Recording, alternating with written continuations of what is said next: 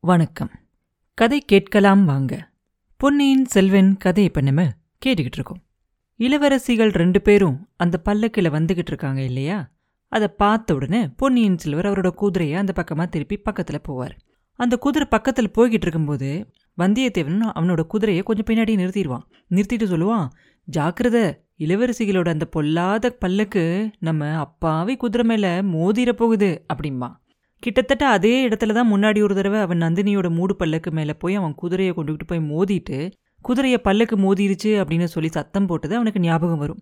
அந்த சம்பவம் நடந்து ஒரு ஆறு மாதம் கூட ஆகாது. ஆனால் அந்த சின்ன காலத்துக்குள்ள எவ்வளோ எவ்வளோ முக்கியமான நிகழ்ச்சிகள் எல்லாம் நடந்து முடிஞ்சிருச்சு இல்லையா? குந்தவை வந்தியத்தேவன் சொன்ன வார்த்தைகளை கேட்டுட்டு சிரிப்பு வரும் உங்களுக்கு. ஆனால் அடக்கிக்கிட்டே சொல்லுவாங்க தம்பி உங்களை பார்த்தா ஏதோ ரொம்ப சந்தோஷமான விஷயத்தை பற்றி பேசிக்கிட்டு வர மாதிரி தோணுதே. உங்களோட மூஞ்சியில் ரொம்ப சந்தோஷம் தெரியுதே அப்படின்னு சொல்லி கேட்பாங்க. அதுக்கு அவர் சொல்லுவார் ஆமாம் அக்கா சந்தோஷமான விஷயத்தை பற்றி தான் பேசிக்கிட்டு வந்தோம். ஆனால் அது உன் தோழி வானதிக்கு அவ்வளோ சந்தோஷமாக இருக்காது. என்னோட கல்யாண நாள் நெருங்கி வந்துக்கிட்டு இருக்கு இல்லையா? நான் காதலிச்சு கல்யாணம் பண்ணிக்க போகிற அந்த பெண்ணை பார்த்து சந்தோஷப்பட்டு அவளோட முக லட்சணங்களை பற்றி எல்லாம் பேசிக்கிட்டே வரோம் அப்படின்னு சொல்லுவார். கொஞ்ச நேரம் முன்னாடி வரைக்கும் அப்படியே பிரகாசமாக தெரிஞ்ச அந்த ரெண்டு பெண்களோட முகத்துலையும் உடனே ஒரே வாட்டமாக தெரியும்.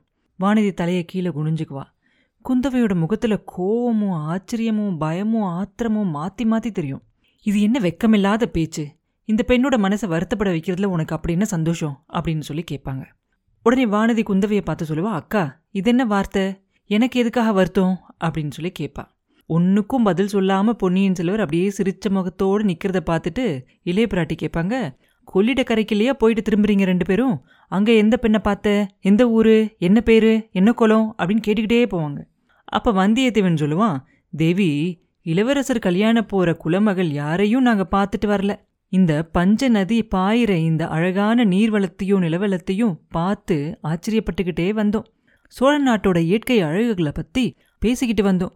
இளவரசர் இந்த அழகான நாட்டோட சக்கரவர்த்தியா முடிசூட்டிக்கிற நாள் நெருங்கி வந்துகிட்டு இருக்கு இல்லையா?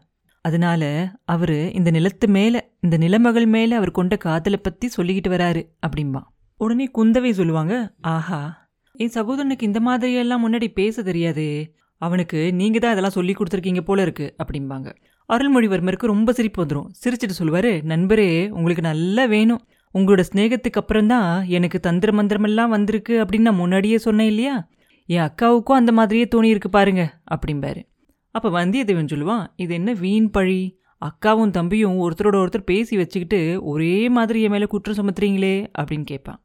அதுக்கு குந்தவை சொல்லுவாங்க இன்னும் உங்கள் மேலே நிறைய குற்றங்கள் இருக்குது என் தம்பி சொல்லியிருக்க முடியாத குற்றங்கள் எல்லாம் இருக்குது அதையெல்லாம் நடுரோட்டில் நின்று சொல்ல முடியாது அப்படிம்பாங்க. உடனே வந்தியத்தேவன் நான் சந்தேகப்படுறது சரியாக போயிடுச்சு அப்படிம்பா.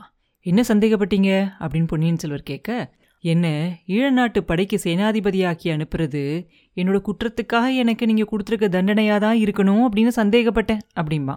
பொன்னியின் செல்வர் உடனே சொல்லுவார் பார்த்தீங்களா அக்கா சோழகுலத்து மேலே இவர் எப்படி ஒரு பழிய சொல்கிறாரு நம்ம மேலே இவருக்கு எப்படி ஒரு நம்பிக்கை நன்றி நம்ம எப்படி செலுத்துறோங்கிறத பற்றி எப்படி சொல்கிறாரே அப்படின்பாரு அதுக்கு குந்தவை சொல்லுவாங்க நமக்கு இவர்கிட்ட நன்றி கொஞ்சமும் இல்லை அப்படிங்கிறது உண்மைதான் அப்படிம்பாங்க.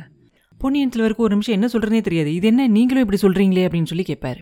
அதுக்கு அவங்க சொல்லுவாங்க மூணாவது மனுஷங்க செய்யற உதவிக்கு தான் நன்றி சொல்லணும். நண்பர்களுக்குள்ள நன்றி சொல்லணுங்கிற அவசியம் இல்லை. திருவள்ளுவர் கூட சொல்லியிருக்கிறாரு. உனக்கு ஞாபகம் இல்லையா? இடுப்புலேருந்து நழுவி போகிற உடைய எடுத்து கட்டினதுக்காக இடுப்பு கைக்கு நன்றி செலுத்தணுமா என்ன? அப்படின்னு சொல்லி கேட்பாங்க. தேவி நன்றி செலுத்த வேண்டியதே இல்லை. தண்டனை மட்டும் கொடுக்காம இருந்தா அதுவே போதும். அதுவே பெரிய நன்றியா இருக்கும் அப்படின்னு சொல்லுவான் வந்தியத்தேவன். அப்ப குந்தவை சொல்லுவாங்க தம்பி நீயும் சரி இவரும் சரி. ஒன்று ஞாபகம் வச்சுக்கோங்க. இவரை எனக்கு உதவியாக இருக்க சொல்லி நம்ம அண்ணன் அனுப்பிச்சு வச்சாரு. அவரு இறந்து போயிட்டாரு. அந்த கடமையிலிருந்து இவரை நான் இன்னும் விடுதலை செஞ்சிடல அப்படின்னு சொல்லுவாங்க. உடனே பொன்னியின் செல்வர் சொல்லுவாரு இவருக்கு விடுதலை தரவே வேண்டாம் அக்கா. இவருக்கு ஆயுள் தண்டனையே கொடுத்தா கூட எனக்கு சம்மதம் தான் அப்படிம்பாரு. அப்போ குந்தவை மறுபடியும் அதுக்கு பதில் சொல்லுவாங்க இலங்கையில் இவரால் எனக்கு ஆக வேண்டிய காரியங்கள் எல்லாம் கொஞ்சம் இருக்கு அப்படிம்பாங்க. அவங்க சொல்லி முடிக்கிறதுக்குள்ளே வந்தியத்தேவன் சொல்கிறோம் போகிறதுக்கு முன்னாடி உங்ககிட்ட வந்து நான் சொல்லிக்கிட்டு போகிறேன் தேவி அப்படிம்பா. அப்படின்னா நீங்கள் பழைய அறைக்கு தான் வந்து என்கிட்ட சொல்லிக்கிட்டு போக வேண்டியதாக இருக்கும் அப்படின்னு குந்தவை சொன்ன உடனே அவங்க ரெண்டு பேருக்கும் ஒரு நிமிஷம் ஒன்றும் புரியாது. அக்கா இப்போ எங்கே புறப்பட்டுக்கிட்டு இருக்கீங்க? அப்படின்னு சொல்லி அருள்மொழிவர்மர் கேட்பாரு திருவையாருக்கு போகிறோம் இன்னைக்கு மார்கழி திருவாதிரை திருநாள் இல்லையா? செம்பியன் மாதேவியும் மதுராந்தகரும் பூங்குழலியும் காலையிலேயே போயிட்டாங்க. நீங்களும் வரீங்களா? அப்படின்னு சொல்லி கேட்பாங்க இல்லை நாங்கள் இப்போ வரல. திருவையாறு நகருக்குள்ளே போகக்கூடாது அப்படின்னு தான் ஆத்தங்கரையோரமாக மேய்க்க திரும்பி இந்த பக்கமாக வந்திருக்கோம் அப்படின்னு சொல்லுவார். அப்பர் பெருமாள் திருவையாத்துல கைலாசத்தையே பார்த்து பரவசம் அடைஞ்சாராம் உங்களுக்கு அங்க போகவே பிடிக்கல போல இருக்கு. ஒருவேளை நீங்களும் வீரர் வைஷ்ணவர்களாக போறீங்களா என்ன? அப்படின்னு சொல்லி கேட்பாங்க குந்தவை. அதுக்கு பொன்னியின் செல்வர் சொல்வாரு அப்படியெல்லாம் ஒன்றும் இல்லை. திருவையாறுக்குள்ள போனா அப்பர் பெருமானை போல அங்க போகணும் அப்படிங்கறதா என் எண்ணம் அப்படிம்பாரு. அப்பர் எப்படி போனாரு? அப்படின்னு அவங்க கேட்க மறுபடியும் இளவரசர் சொல்லுவாரு அவரோட பாட்டிலேயே சொல்லியிருக்காரே யாதும் சுவடுபடாமல் அப்படின்னு சொல்லியிருக்காரு. ஆடம்பரம் எதுவும் இல்லாம அவர் திருநாவுக்கரசர் அப்படிங்கிறத காட்டிக்காம பூஜைக்காக பூவும் நீரும் எடுத்துக்கிட்டு அடியார் கூட்டத்துக்கு பின்னாடி போனாராம். அதனால திருவையாத்துல கைலாசத்தையே அவர் பார்க்க முடிஞ்சிச்சு. நம்ம அங்க இப்ப இந்த இளவரசர் இளவரசியா இந்த மாதிரி எல்லாம் போனோம் அப்படின்னா நம்மளும் கடவுளை பார்க்க முடியாது. ஜனங்களும் சுவாமி தரிசனத்தை மறந்துட்டு நம்மளை சுத்தி சூழ்ந்துக்கிட்டு நிப்பாங்க இல்லையா? அப்படின்னு சொல்லுவாரு. அப்ப குந்தவை சொல்லுவாங்க ஆமா ஆமா உன்னோட ஜாதக விசேஷம் அப்படி உன்னை பார்த்ததும் மன்னர் மன்னருக்கு ஜே பொன்னியின் செல்வருக்கு ஜே அப்படின்னு சொல்லி கோஷம் போட ஆரம்பிச்சிருவாங்க. ஆனா எங்களுக்கு அவ்வளோ ஆபத்து இல்லை அது மட்டும் இல்லாம நாங்க ஜனக்கூட்டத்துக்கு நடுவுல போக மாட்டோம். திருவாதிரை திருநாளுக்காக சுவாமியை தூக்கிட்டு வருவாங்க. அப்ப திருவையாற்றில் இருக்க நம்ம அரண்மனையில் இருக்க மேல் மாடத்துல இருந்து ஐயாரோட இறைவனை நாங்க பார்த்துக்குவோம் அப்படின்னு சொல்லுவாங்க.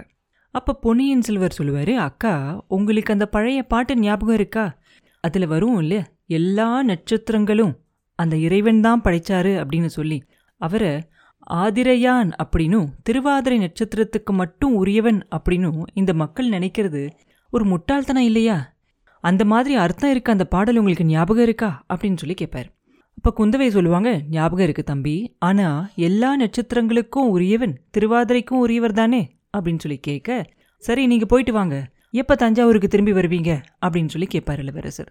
தஞ்சாவூருக்கு நாங்கள் எப்போ திரும்பி வர போறதில்ல. திருவையாத்துல பழையாறைக்கு போகிறோம் அப்படிம்பாங்க.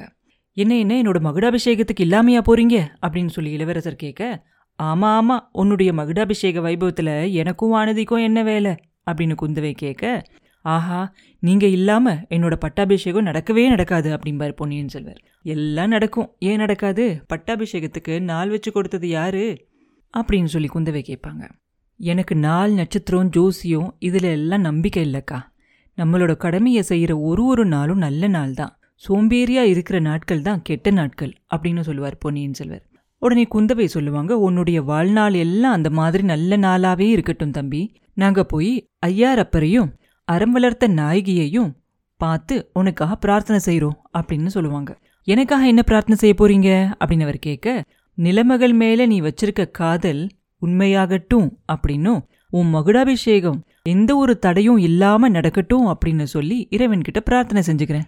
அப்படின்னு குந்தவை சொல்ல இளவரசர் சொல்லுவாரு அப்படின்னா நீங்க என்னோட பட்டாபிஷேகத்துக்கு நிச்சயமா இருக்க போறது இல்லையா அப்படின்னு கேட்பாரு பழையாறையிலிருந்து அகக்கண்ணால பார்த்து சந்தோஷப்படுறேன் அப்படின்பாங்க குந்தவை. அக்கா நீங்க இந்த கொடும்பாளூர் இளவரசியோட பிடிவாதத்துக்கு சப்ப கட்டு கட்டுறீங்க. இவ என்னோட சோழ சிங்காதனம் ஏறுறதுக்கு மறுத்தா உலகமே இருண்டு போயிரும் அப்படின்னு நினைச்சுக்கிட்டு இருக்கா. இவளோட வீண் பிடிவாதம் விபரீதத்துல தான் போய் முடிய போகுது. இவளுக்கு பதிலாக சோழரோட சிங்காதனத்துல வேறொரு பெண் உட்கார போறா. அப்புறம் என் மேல குற்றம் சொல்லி ஒரு பயனும் இல்லை அப்படின்னு சொல்லுவார் இளவரசர். நான் இவர் மேலே எந்த குற்றமும் சொன்னதும் இல்லை இனிமேலும் நான் குற்றம் சொல்ல போகிறதே இல்லைக்கா அப்படின்னு வானதி சொல்ல நீ சொன்னாலும் ஒரு பிரயோஜனமும் இல்லை வானதி. மண்ணாசை பிடிச்சவங்களோட காதுல வேறு எதுவும் ஏறாது அப்படின்னு சொல்லுவாங்க இளைய பிராட்டி. அப்போ அருள்மொழிவர்மர் சொல்லுவார் இந்த மண்ணாசையை என் மனசில் உண்டாக்குனது நீங்கள் தான் அப்படிங்கிறத மறந்துட வேண்டாம். பெண்ணா பிறந்த நீங்களே இந்த அழகான சோழ நாட்டை விட்டு போக மனசு வரல அப்படின்னும் அதுக்காக தான் கல்யாணம் செஞ்சுக்க போகிறதே இல்லை அப்படின்னும் பல தடவை என்கிட்ட நீங்கள் சொன்னதில்லையா? அப்படின்னு கேட்பார் அப்போ இளைய பிராட்டி சொல்லுவாங்க அப்பையெல்லாம் என் வார்த்தைகள் எல்லாம் உன் காதில் ஏறவே இல்லையே. உலகத்தில் இன்னும் எவ்வளவோ அழகான நாடுகளெல்லாம் இருக்குது அப்படின்னு சொல்லிக்கிட்டு இருந்தியே. இந்த வானர் குலத்து வீரரோட சேர்ந்ததால தான் அவர் பேச்சை கேட்டு தான் உன் மனசு இப்படி நிலைமகளோட காதல்னு ஆயிருச்சு அப்படின்னு சொல்லுவாங்க. அப்போ வந்தியத்தேவன் தெய்வமே அந்த பழியும் என் மேலதான் வந்து விழுகணுமா? அப்படிம்பா. அதுக்கு குந்தவை சொல்லுவாங்க எவ்வளவோ பெரிய பயங்கரமான பழியெல்லாம் சுமந்தீங்களே இந்த சின்ன பழிகளுக்காக அதை பயந்துட போறீங்க? தம்பி ரொம்ப நேரம் பேசிக்கிட்டு இருந்துட்டோம். சுவாமி வர நேரம் ஆயிருச்சு நாங்கள் போயிட்டு வரோம் அப்படின்னு சொல்லிக்கிட்டு பல்லக்கு தூக்குறவங்க கிட்ட ஜாடை காட்டுவாங்க. பல்லக்கும் நகர்ந்து போக ஆரம்பிச்சிரும். கொஞ்ச நேரம் அங்கேயே நின்று பார்த்துக்கிட்டு இருந்துட்டு பொன்னியின் செல்வரும் தஞ்சாவூரை பார்த்து குதிரையை செலுத்த ஆரம்பிச்சிருவார். கொஞ்சம் தூரம் போனதும் பக்கத்துல வந்துகிட்டு இருந்த வந்தியத்தேவனை பார்த்து நண்பரே இந்த பெண்கள் ரெண்டு பேரும் உண்மையிலேயே சுவாமி தரிசனத்துக்கு போறதா எனக்கு தோணல. குழந்தை ஜோசியர் இப்ப திருவையாருக்கு பக்கத்துல குடி வந்துட்டாரு அப்படின்னு கேள்விப்பட்டேன். அவரை பார்த்து ஜோசியம் கேட்கறதுக்காக தான் போறாங்க அப்படிம்பாரு. அப்ப வந்தியத்தேவன் சொல்லுவான் ஐயா குழந்தை ஜோசியரை விட நீங்க பெரிய ஜோசியரா இருக்கீங்களே அப்படிம்பான். அப்புறம் என்ன நடந்துச்சு அப்படிங்கிறத அடுத்த பதிவில் பார்ப்போம் மீண்டும் உங்களை அடுத்த பதிவில் சந்திக்கும் வரை உங்களிடமிருந்து விடை பெறுவது உண்ணாமலை பாபு. நன்றி.